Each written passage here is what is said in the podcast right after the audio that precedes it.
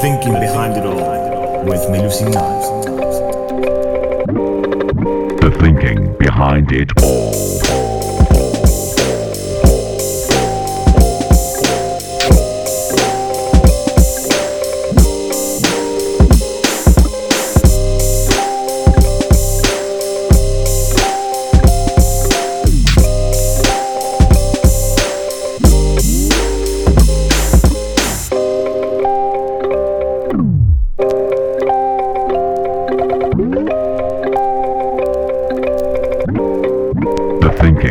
Behind it all.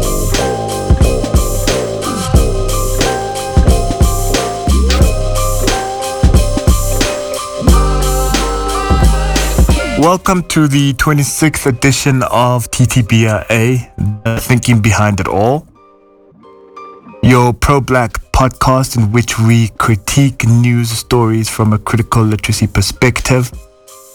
Of course, making reference to socio political theories as well. We do not claim to speak on behalf of all black people across the globe. We do have differing views and we respect that. Thank you for joining us for this episode and also being part of our social media communities. We are on Facebook, The Thinking Behind It All, that's our page. And you can follow us on Twitter at TTBIA underscore, at TTBIA underscore. Remember that you can also get updates on the TTBI community group, which is on WhatsApp. We are also running an initiative in which we are trying to assist families who have missing children. So if you know any communities who are in need of getting the word out there when children are missing, please spread the word and let them know that TTBIA is more than willing to make use of its platforms. With me this week, I've got Ricardo and Busi. Hello, guys. How are you doing? Hey, hey. Hey, good. By the way, guys, I just want to share some good news with you. We have over a thousand listens. So um, I'd just like to say thank you to all the people that have been supporting TTBIA since the beginning and who continue to listen to us. I think it's quite Definitely. exciting that we've reached this milestone. Yeah. Yeah, definitely. The usual suspect perspective. Okay, for this week's USP section, I would like to discuss with you guys the media call to boycott press conferences that are held by Donald Trump. Donald Trump is the president of the United States, for those who are not in the know. And it has been said and claimed by many that he's been quite hostile to the media. Likewise, he's also said that the media is unfair towards him and spreading lies about him. This has led to several altercations in media conferences, in which, in the most recent one, he revoked the press card of a CNN journalist. So, I'd like to talk to you guys about the media discussions, and I believe they're also happening on social media about whether there should be a boycott as a form of protest of Donald Trump's media conferences. And I would like to hear what are your views. For we are a pro black group, we do have perspectives on this matter, and it's quite important for us to also add our voice with regards to this. Ricardo, let's start with you since it's your home country and your beloved president. right. As beloved as a bee sting. Um, so Yes, I believe that although it is nice to hear it said, I think doing it and hi- actually bringing it to practice would be a bad idea. Because all we'd have is then a one side of an argument presented to the to the masses, and I think that would be more detrimental than the symbolic act of boycotting um, his press conference. Busi, do you think it plays into the narrative that the president is trying to spin already that liberal media is anti him and his administration? Not necessarily. Because I think what they're fighting for, what it sounds like, it's more the ability to practice their First and Fifth Amendment, right? Which is what CNN has brought forward with their case against the presidency. So, I mean, if you listen to what they're saying, is that we don't want to be repressed and how we want to express or write about the president, as opposed to we don't like him, so we want the right to write badly about him. And I don't think that's what they're saying.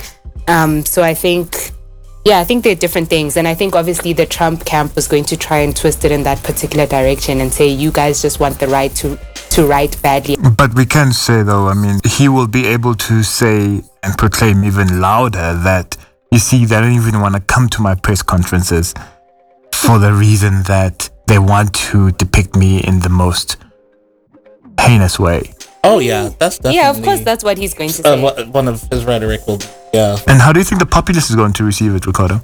it's so interesting because although many, if not all, Americans acknowledge the importance of a media not controlled by government, right?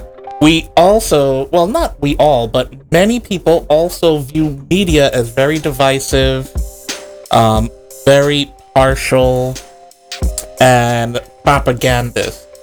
So there's going to be a large part of the population that will look at this and go, you see, they're taking sides. And they're going to completely conflate the argument that we're talking about because this is just the times in which we find ourselves where um, arguments are often made not for the sake of finding truth, but for the sake of pushing an agenda. Um, So I, I think we're gonna see a lot of backlash against the media for this boycott. Actually, Yeah, I don't feel that this is going to be beneficial. I think perhaps there's another way that they could protest or show their dissatisfaction if they feel that they are abused to a large extent. I think that not attending, I see it as counterproductive. And it doesn't even give you an opportunity to reveal the antics that you are often talking about or reporting to your various constituencies. But guys, let's think about it. You cannot not cover Trump for like a day. Like, can you imagine what that man can do in a day? And if they didn't cover him, and we wouldn't know what this man is doing, right? Like, actually, and that's what it comes down to. Trump is known for doing a lot of things and saying a lot of things, and so it would be detrimental to the public not to know what's happening. I mean, I can only imagine what you decide on the day that they decide to boycott him. But I do think that the court case will be more effective um, because I think um, in the past there's been a case about that. I think it was in the 1960s, I want to say, where there was a case against presidency of this of a similar nature, um, where a particular correspondent was basically kicked out of the Yeah, of they're the always presidency suing in and they ruled America in his favor. anyway. Yeah, but They're I, suing in I America. What do you but mean? can you imagine? but imagine if they if can sue you, got to pick if they can covers sue you for having a bad burger in America, surely they can sue the president for getting rid of a journalist. Like, good. Ah, ah, ah. I would Ricardo? so sue somebody over a bad burger. By the way, Yeah, I mean, it have to be really bad. but I, I could, I could. Hey, man, I love my Americans have rights, okay? really. They've got rights. you don't have rights like that. Uh, envy, I know, envy. This is what we're hearing, fellas, ladies and gentlemen. How does this affect uh, groups like us, though? The, these talks about boycotting Trump. You see, and, and here's the thing. I feel that specifically these small minority owned publications, right? There are some in the United States and globally too, right? And the independent journalists who are minorities, I could feel them feeling pressured to join such a boycott because just by pure numbers, they're more likely to be the ones who are being denigrated by this administration, right? But I think it's mm-hmm. more important for them to stand up for the people who they're trying to give information to than their journalistic brothers and sisters in this specific instance. I could just see that pressure wearing down on especially a person who's maybe in a small paper and this solidarity if a boycott was to go forth um, would would help them in that standing you know what's your take? I mean, most of the people talking and pushing maybe for the boycott are mainly white corporations. And surely that adds an element, you know, it's like white folk having their own in house fighting at the moment. No, I think for small um, organizations like us, because we rely, and I'm, I'm imagining that a lot of small entities like us do rely on the mainstream media, right, to be able to disseminate information or to analyze information and so forth. So obviously, it's by would be forced to join the boycott by default, right? Because we don't have access to the presidency like they do, so we don't get to be like, hey, we still gonna go even if you don't go, you know. Ah, so I the think social that- media, Sisi. The No, social I mean, media. like, Trump when is on the- social but- media. No, but I mean, like, you know how he's got the presidential briefings, right? Like, if no one shows up to that, you know, like, there's things that he says on social media, but there's also other things that we get from the newspaper, right? He's not always tweeting about his terrible policies. And, you know, so. Um, especially progressions in that, right? Like he'll post his personal opinions about immigrants and so forth, but he won't be posting like I've ordered 5,000 ICE members to go and arrest the people. You know what I mean? He won't post that. And those are, that's important things that we need to know as a society, right? I think that Fox News um, supporting the lawsuit that CNN has brought forth for the uh, taking away of the press card of the, their journalists, I think that's very telling that Fox News would back such a play because I think they realize the importance of media and access to the presidency. And, you know, in two years' time or six years' time, when and if there's another um, maybe more liberal administration, I don't. I think they're doing it because they don't wouldn't want their journalists treated in the same fashion for asking a question that another administration doesn't like um, being subjected to this kind of treatment. So it does show that there's even honor amongst thieves for real. So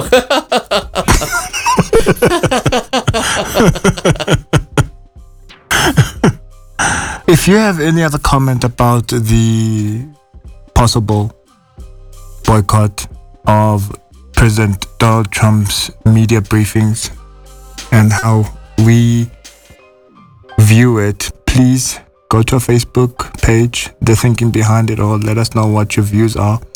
Or you can go on Twitter at TTBA underscore. On these platforms, you can also give us your feedback, ask us queries, criticize us, and let us know what you think of our work. work.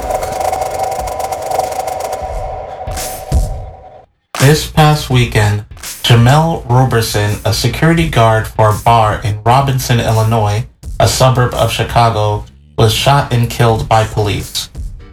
Roberson actually had just apprehended and subdued a person who walked into the bar with a gun and started shooting.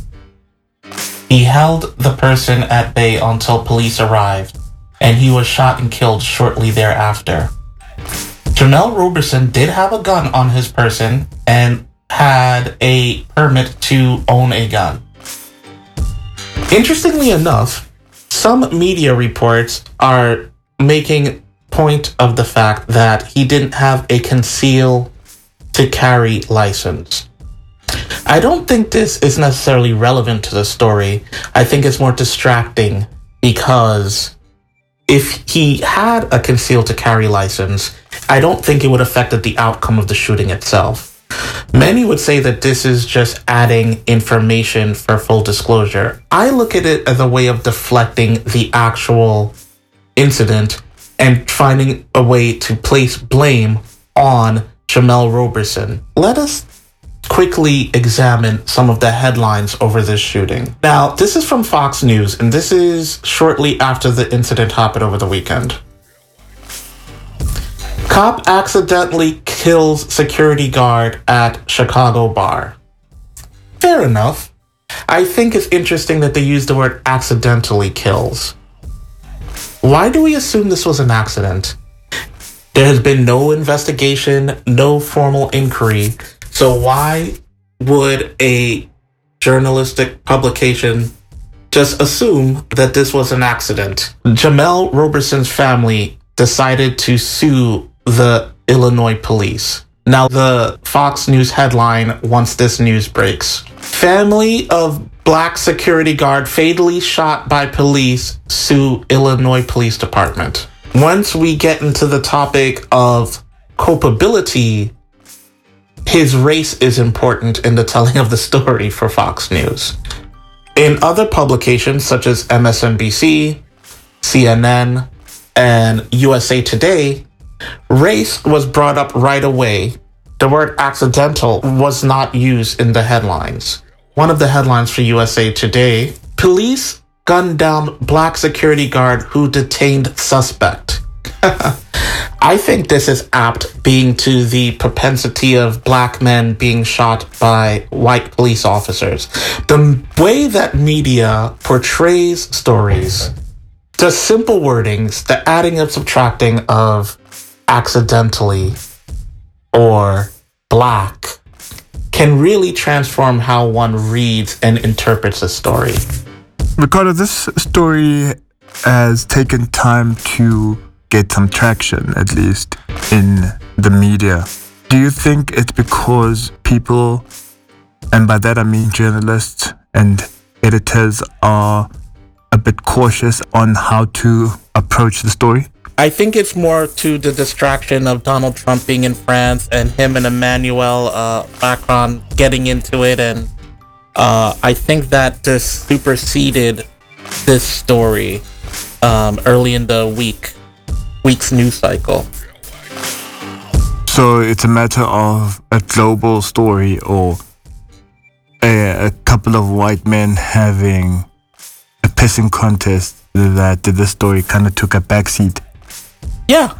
and, and essentially, yes. Uh, I think the international story trumped, no pun intended, the more national story. Busi, what do you make of the tone that is used by various media outlets? You know, you have the quote unquote more liberal media outright going with the raw facts of what happened and perhaps even taking a bit of a sympathetic tone to the incident, whereas conservative media are trying to frame it in a legal way and trying to build a defense for the police as an institution.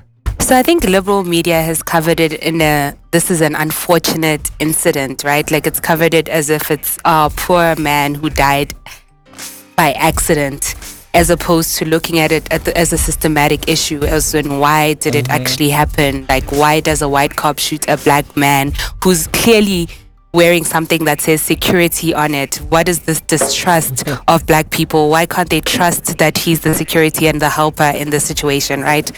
So I think um, that's my problem with the liberal side of it.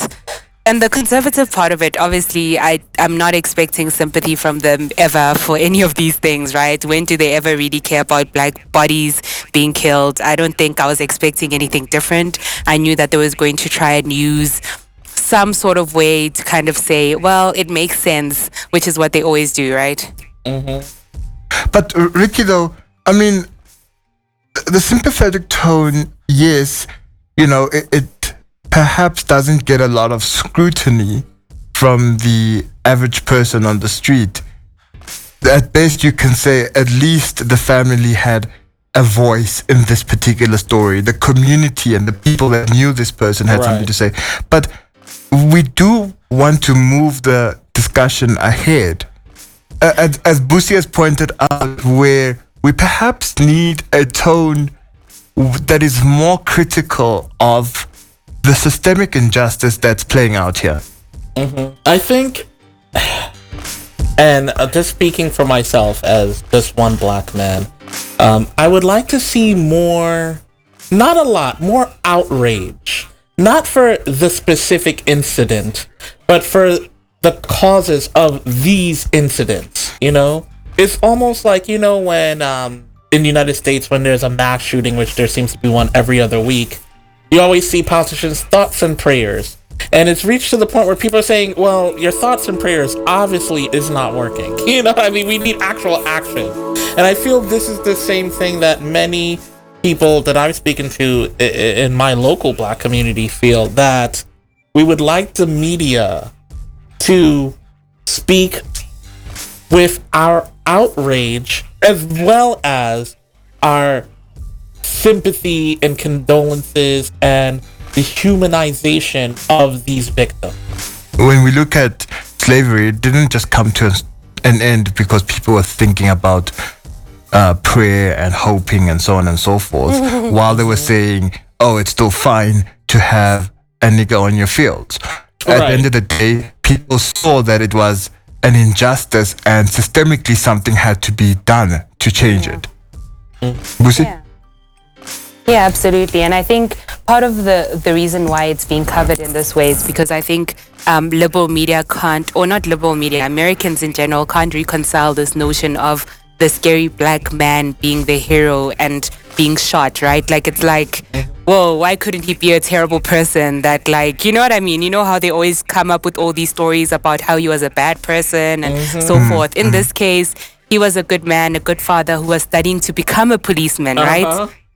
And it's like people just don't know how to reconcile all these different belief systems that they have around black people, around policemen, around the system and so forth. So I think it's very revealing and how people are tiptoeing around it almost, right? It's like, Yeah, oh, how do I write an article? Yes. how do I write an article that doesn't make people angry? You know what I mean? Or Mm-hmm.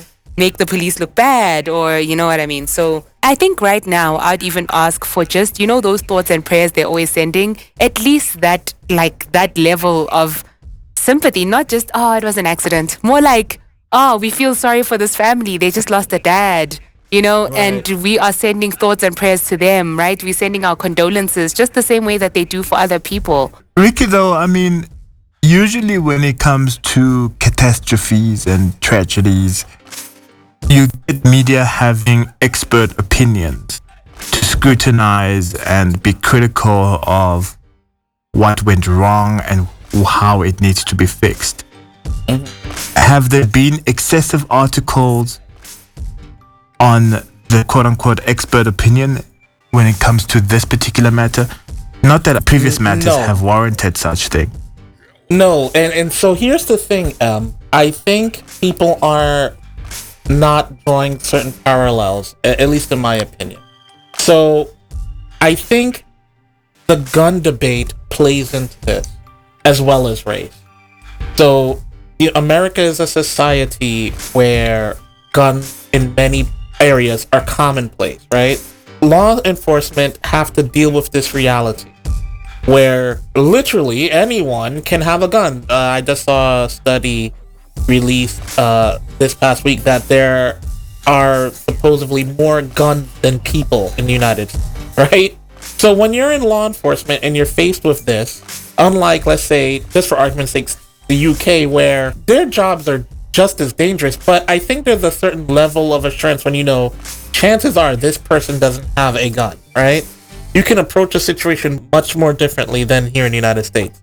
Now, add that to the fact that black people, specifically black men, are just thought of as criminal more likely than not. Their their actions are are, are interpreted as aggressive more often than than white men, right? And so you put this all together and you get things like this.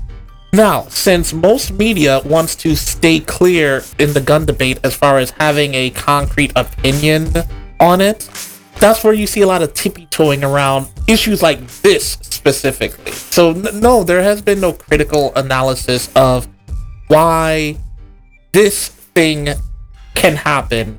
And, um, no, there's, there's no breaking down of it. Busi, do you think that we are expecting too much from a nation that already can't even deal with its own mass shooting problems? I mean, when we have those incidents occurring that's when we are likely to see the debate playing out pertaining to gun control. I think there's two things happening here, right? Because there's gun control and there's police gun control, which are mm-hmm. two different, slightly different Sure. things, right? Because Sure. when it comes to police gun control, it's about how they treat black bodies versus other bodies. Because even with the mass shootings, we see that when they arrest the white shooter, they don't shoot him. Right? Right. There's a difference mm-hmm. in who gets mm-hmm. shot. Whereas when we talk about gun control as a general topic, we're talking about who has the right to own guns. And usually it also means black people can't have guns, really, right? Because we are mm-hmm. distrusting of black bodies with guns. We're not expecting too much. I think these are connected but also separate ish topics. And obviously, right now in this particular story, they're interacting. So we have to kind of deal with that. But also, we have to deal with, you know, the police gun control versus gun control as an American phenomenon. Uh, it would be nice if the progressive section of the population really took this matter to heart and addressed it with the same vigor that they address other political issues, though. Wouldn't you say, Ricardo? just to piggyback off of that, where are the conservatives? I mean, if you can have a gun and be a hero and still be killed, shouldn't that be a problem for them? Where's the NRA, right? Because if the NRA is saying anyone should be allowed to carry their gun as long as they have the right documentation, this, that, and the third, and a man literally saved lives here, hmm. and he Yeah, and I say, where's his employer? Why is his employer not coming forward and saying this is this person's job to protect, and mm-hmm. that's why they have the gun, right? Because it's not mm-hmm. like he's an ordinary citizen who's carrying a gun, right? This is a security. This is his job. His job is mm-hmm. to protect, and it requires having a gun.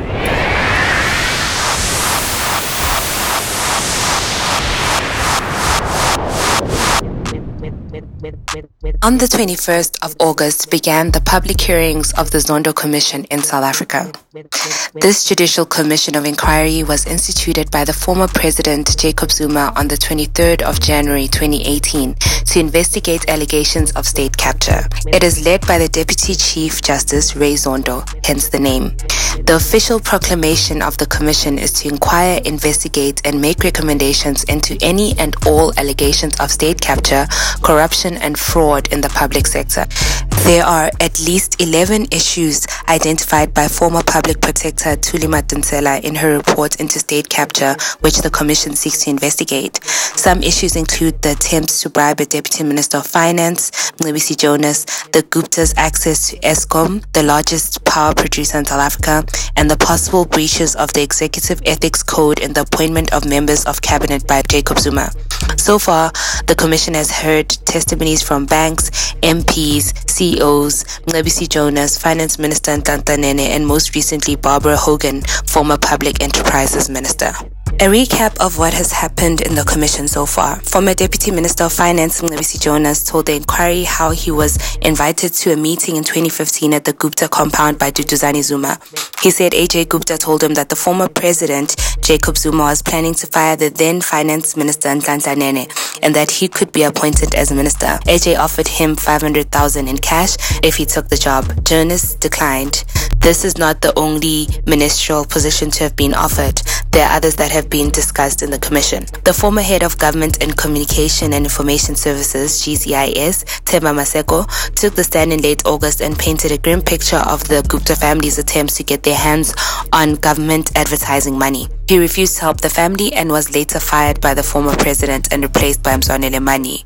The inquiry also heard testimonies from the country's big four banks who detailed how ANC officials Gwede Mantashe and Jesse Duarte held meetings with officials from the banks in an attempt to persuade the banks to reverse their decisions to close Gupta-related bank accounts. The now former Minister of Finance, Nene, appeared before the inquiry last month. He told the inquiry that he believes he was fired by Zuma in December 2015 because of his refusal to implement certain projects, which include the nuclear deal. Nene also admitted to attending meetings at the Gupta residence in Saxonwold and also visited their Sahara offices. His admission at the inquiry cost him his job. He faced growing pressure to resign for lying, as he said in 2015 that he had not met with the Guptas, which was contrary to his testimony at the inquiry. He resigned on October 9th and was replaced by Tito Mboweni. Most recently, Barbara Hogan testified about her executive power being undermined directly by the former president. She slammed the negligent and reckless behavior by Zuma in state owned enterprises leadership. For more on the hearings, check out sastatecapture.org.za. For the most part, mainstream and independent media has covered the commission as it has happened. Daily Maverick, as expected, has led the nuanced opinion section about the commission, writing about why the ANC needs to appear before the commission before the DA called for it. eNCA presented an analysis using experts on the possible conflicts of interest of certain players who have a key role in the in- inquiry. SABC News took a more forecast oriented position when they reported on Gordhan's statement and how it was expected to dominate the commission, particularly highlighting the issue of leaked statements. If you are not already corruption fatigued, Daily Maverick has published an article about a report published by Open Secrets which illustrates that the Guptas aided by Nedbank and the Bank of Baroda are certainly not the be all and end all of corporate corruption. The report shows that looting of the VBS Bank may be astounding to struggling South Africans, but is merely a symptom of banking and auditing system that skirts the law in order to fleece the poor and enrich the rich. The report's introduction also argues that corporates engage in this kind of myth making within a domestic and international legal framework that has many gaps in it and its ability to hold corporations accountable. Politicians come and go and can get voted out, but corporate systems which enable corruption through whoever holds office next remain. My take on this situation is that there continues to be a stark contrast between singling out political figures and corruption, whereas corporates get called out as a company as opposed to individuals. There's almost an assumption that political figures are lone wolves and not a part of a larger system. There continues to be a tendency to associate corruption with black figures, whereas white led corruption is hidden behind corporate names or unnamed or undercovered. Lucy, what do you feel is missing in the media narrative when it comes to the discussion of corruption in general, as well as the state capture inquiry? I mean, the state capture inquiry should be looking at all forms of transgressions, essentially, and clearly there seems to be a narrative that's unfolding here. So I think what's missing particularly is that there's a difference between legal corruption and intellectual and moral corruption, right? So particularly when it comes to how banks, for instance, engage with the Gupta family, right? So initially they're driven by profits. They're not really thinking about well, it's legal for the most part, right? It's legal for them to open an account for the Gupta family. It's legal for them to, you know what I mean, like at the beginning. But it's really what we're talking about here is okay, what is the account used for and what is the moral, you know, corruption perspective? And I think what's happening is the media is bombarding us with a lot of information about the inquiry.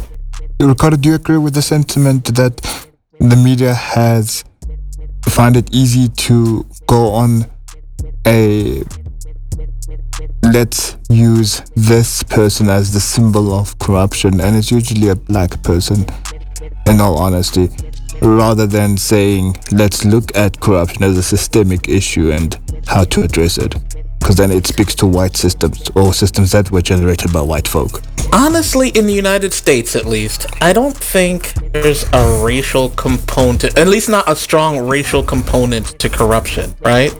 And this is mainly because there aren't many black people in positions to be corrupt, to be honest with you. Sure, So, sure, you know, if you don't have power and influence, who are you corrupting, right? Exactly. Um, and obviously in South Africa and African nations, this is a different concept. So I'd like to compare and comp- contrast. Uh, to And that's a your- nice picture that you're actually drawing here because it's not to say that there aren't corruption scandals in America. There are. There are talks Oh, about sure. addressing the cultural practice of corruption in America. Right. Um, but here's the thing, uh, and I think Busi made a great point about this, is that even here, media, they don't say, wow, this entire system is corrupt, or there might be systemic corruption in this industry or in this section of government. They go, this person is corrupt, and then that person is then vilified for all the corruption everywhere, essentially, you know? I think in the United States, corruption is there, but I think it's much more covert. You know, you find less instances of overt corruption, you know, um, because it's something that is prosecuted really harshly here, to be honest with you. Even probably in many instances, overly prosecuted for some people, you know. For example, you know, you're running a, some kind of charitable organization and uh, you miscount some figures or whatever have you, and you end up going to jail for five years, you know, and you're like, wait, wait, but it was an honest accident. I'll give you back the money. No, no, no. We we need a scapegoat. We need an example made of someone. And these are usually low hanging fruit that we see prosecuted in such a way, while CEOs who embezzle and hide billions are like, ah, no, you're fine, you know?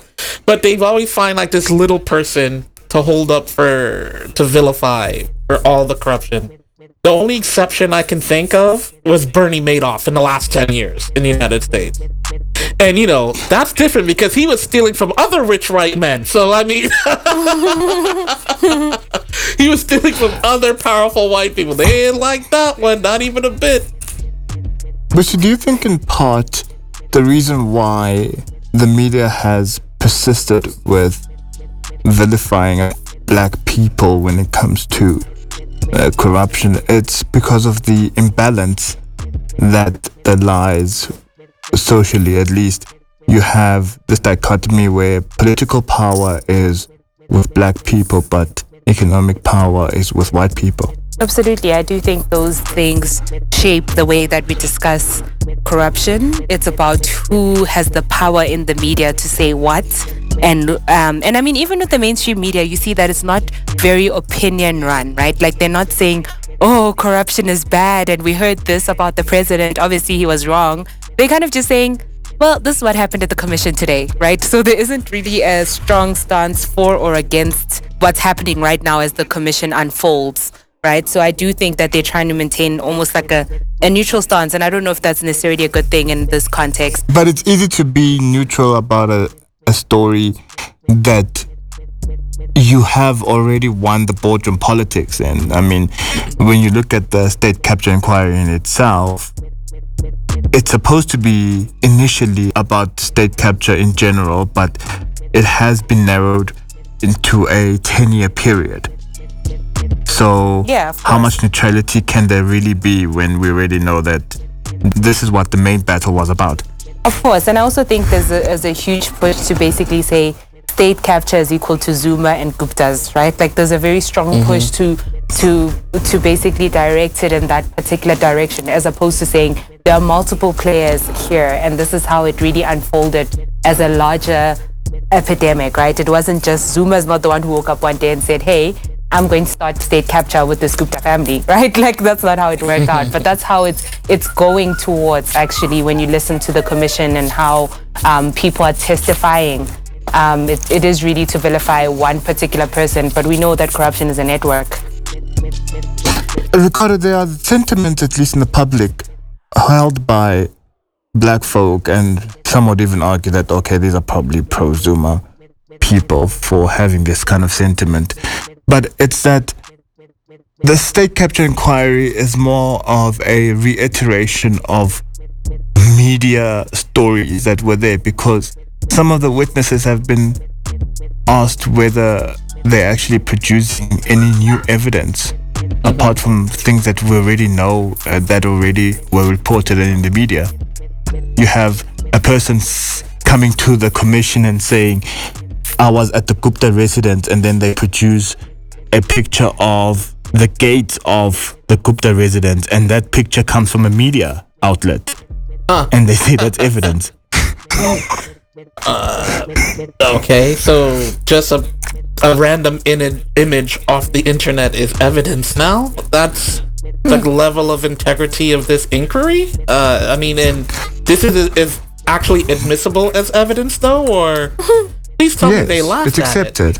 Accepted. No, No, it's accepted. These kind of things are accepted. no, though. you but can't it's a do public that. hearing. No, it's a public hearing, so it's not like a it's not a typical Oh. court evidence based. No, you know, it's, it's, it's, not like a it court, has to be. court based, but it's a public hearing that will have recommendations that the president would have to. No, but you shouldn't be a even allowed extent. to show something like that because people who aren't paying attention just sees a picture and go, "Aha! Look, he was there." Or she was there.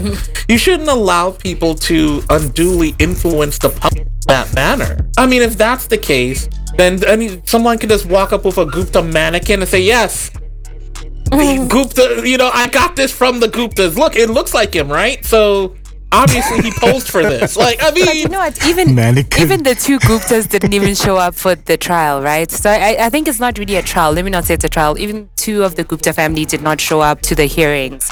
So I think that's where we need to understand. Like, if the recommendation is that this needs to go to court, I don't think that this evidence would be admissible in that instance. I think obviously it's got repercussions for how we perceive corruption in our country and who was involved and so forth.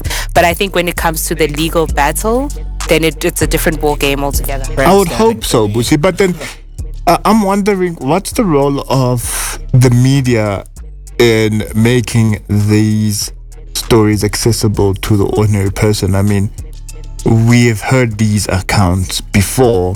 So, where you've had trials before in which there was analysis of stories, this time around, people do editorialize quite a lot. And we are told of how heart wrenching some of these stories are. For example, the Barbara Hogan story, where she takes umbrage with the fact that she went to the president's residence with her husband on an official meeting and she's upset that her husband was not included in the meeting. That is something that makes headlines and is a discussion point for journalists. early in the conversation when we're talking about just um, corruption and how black corruption is often viewed differently as white corruption or systemic corruption, right?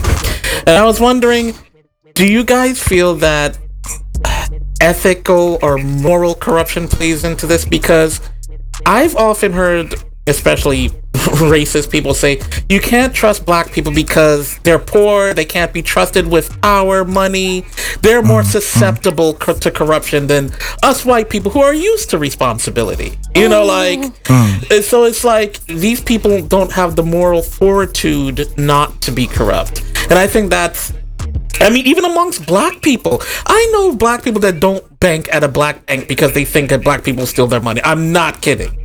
Everybody's corrupt. Like actually, like I feel like the more I read these things, yeah, like I'm just like guys, I'm tired. like because the more I read these articles, the more I'm just like, okay, politicians are corrupt, banks are corrupt, corporates are corrupt. Then everybody's just corrupt, right? Like systematically, is it's it's by design. And I think that's another thing. Is like I think sometimes people want to say, oh, this wasn't necessarily corruption because it's legal, right?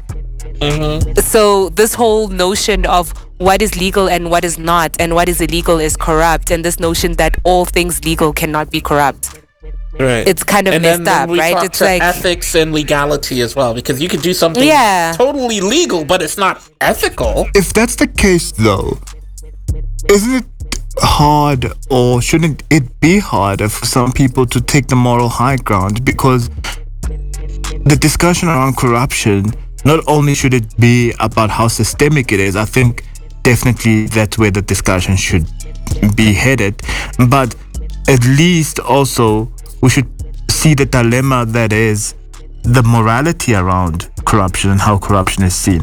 Don't you feel that that's been missing in the discourse, Busi? Absolutely. I just feel like, you know what I feel like? I feel like we haven't, it's like corruption has become this panacea of all things, right? Like, I think we haven't actually defined corruption as a society. And there's things that we like, oh, bribery is corruption, obviously, right? But there's mm-hmm. other things where we actually don't know what the real true definition of corruption is, right? And mm. so if you look mm. at like, Transparency International, how they Yes. define corruption is different from the way I learned corruption in my institutional economics course, right? What is corruption in that case? What is corruption in different spheres of study? So I think there's a way in which like there's there's a missing definition there. And beyond that, how it also varies from region to region, nationality to course. Right. nationality. Right, because And I'll all give you those an kind of example. Um, if whatever institution you worked at, right, um, you had sway over the hiring and firing of employees, and I was looking for a job, and I said, "Eh, man, I really need a job." You said, "You know what? I'm gonna hook you up." Are you being corrupt? or Are you helping a friend? To make it a little bit more complicated, if you qualify as the friend, just like anybody else, is it still being corrupt and is it still being unethical? Especially if we're talking about fixing the injustices of the past. If I know that you do come from a previously disadvantaged group, you mm-hmm. were oppressed, marginalized as a people, and so now here you are, you have the qualification, the expertise that match the other people who who are privileged. So does it still make it corruption? You know, the, these are complexities that we need to think about when we talk about corruption. Absolutely. Yeah. I think how my, my professor would argue this is that corruption does not always yield negative outcomes as an overall, right? Like not necessarily like mm-hmm. directly. Like if you look at the the bribe might be wrong, but what if the person uses the bribe to donate to five kids to go to school? Will we still think it's a bad thing that he took that bribe initially, right? So mm-hmm. there's real complexities to the definition and how we view corruption. And I think the word corruption is just being thrown around a lot. Like these people are corrupt. Oh, the politicians are corrupt. Oh, you know what I mean? So I, I do mm-hmm. think we need to almost go back to basics and stop using this word in the way that it's being used now. Ricardo, as as a black person, what would you like to see from a quote unquote free media in terms of how it reports on issues of corruption? You know, uh, at times uh, people think that we just want it to be about revenge, but it's not about that. Sh- surely we are seeking fair reporting, just reporting, reporting that is cognizant of all these facets and how they occur and play out in society. So I'm just interested to know from your perspective. I would like to see, for starters, especially mainstream, the big media, right? Cover the potential detriment to the public or the inane effects of whatever corruption they're, they're looking into. Because, like Busi just pointed out, there might be some kind of ethical ambiguity or something going on that isn't necessarily up to par, but I also want to see, like, but what about the things that are borderline legal but hurt much more people? You know, economically, socially, culturally. I- I'll give you an example. Donald Trump and his cabinet. So the person who in the Department of Energy, the person who is responsible for um, safety and regulations for offshore oil drilling, he's from Louisiana. And he actually gave out his phone number to oil CEOs to call him personally to make deals. All the man is responsible for is security of offshore drilling, right? The security of the land and the people who are working on these oil rigs.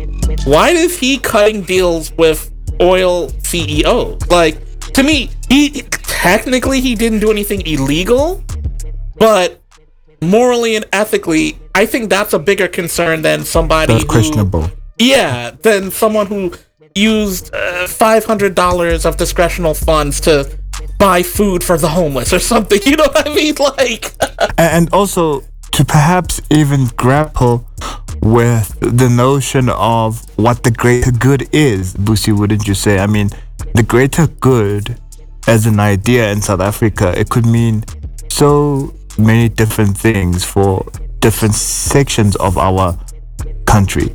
Yeah, certainly. I think that's that's the thing. It's like it's what what are we trying to achieve outcomes, and I think sometimes you assume what people want is the same, whereas we live in a very unequal society, and even from neighborhood to neighborhood, it's different, right? Like uh, the, the what people consider a need in one neighborhood is different from another.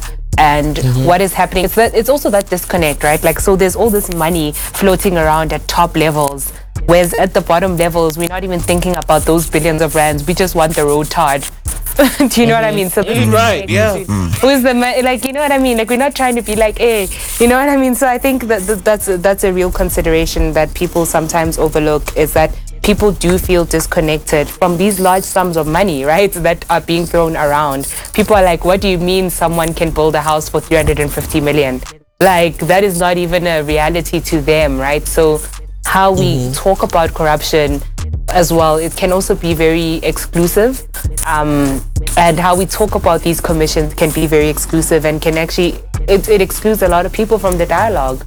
I think for me, it's also about not playing into the political dynamics, you know, trying to acknowledge that politicians are just politicians and yes, it's good for person A to be ratting out person B because we're going to have a good story out of this and it's a matter of public interest. But beyond that, make the readers aware of these dynamics. You know, don't shy away from them because now it suits your agenda to serve a political faction. You know, long term, these kind of things have adverse consequences for society. You you need a media that is truly independent and reliable on many respects that you can come back to and say, you know what, when shit was hitting the fan, so to speak, you knew how to dissociate yourself and say that, yes, this is wrong, what, what we're being told here, but we also understand that there are politics at play. we talk about independent media, it's, ve- it's very, very hard for big media as we know it to be independent as long as they have a economic advantage to giving us bits and pieces of entertaining new stories and not informationally based stories, right? If the media is put in a position where they're going to get, let's say, 1 million viewers, and, and but yet have to compromise that and say, but we also have this story that we real feel is really important, but most people won't understand it, and it's only going to get 250,000 viewers. They're going to go with the flashy story. They are. Or they're going to try to make the information flashy and bury it in fluff. you know, and that's, I think, the most disheartening thing about beauty media uh, today. And that's a moral dilemma in itself, isn't it? Sure. 'Cause- Yeah. It would be unfair for some of us if we said that's perhaps corrupt behavior, you know? But, you know, it's within the realm of possibility to be able to make those kind of decisions. You know, what greater good are you serving then? Are you serving the greater good of your board members and your shareholders or the audience that you purport to be giving the truth, regardless of what? What? what?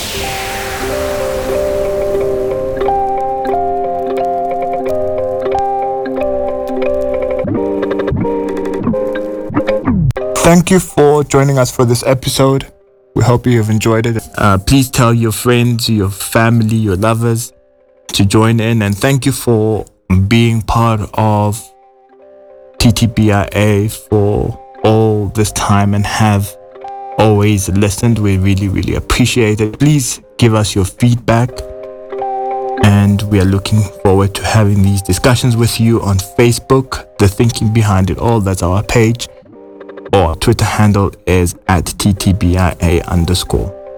Until we meet next time, your silence is concession. Sharp, sharp, sharp, sharp.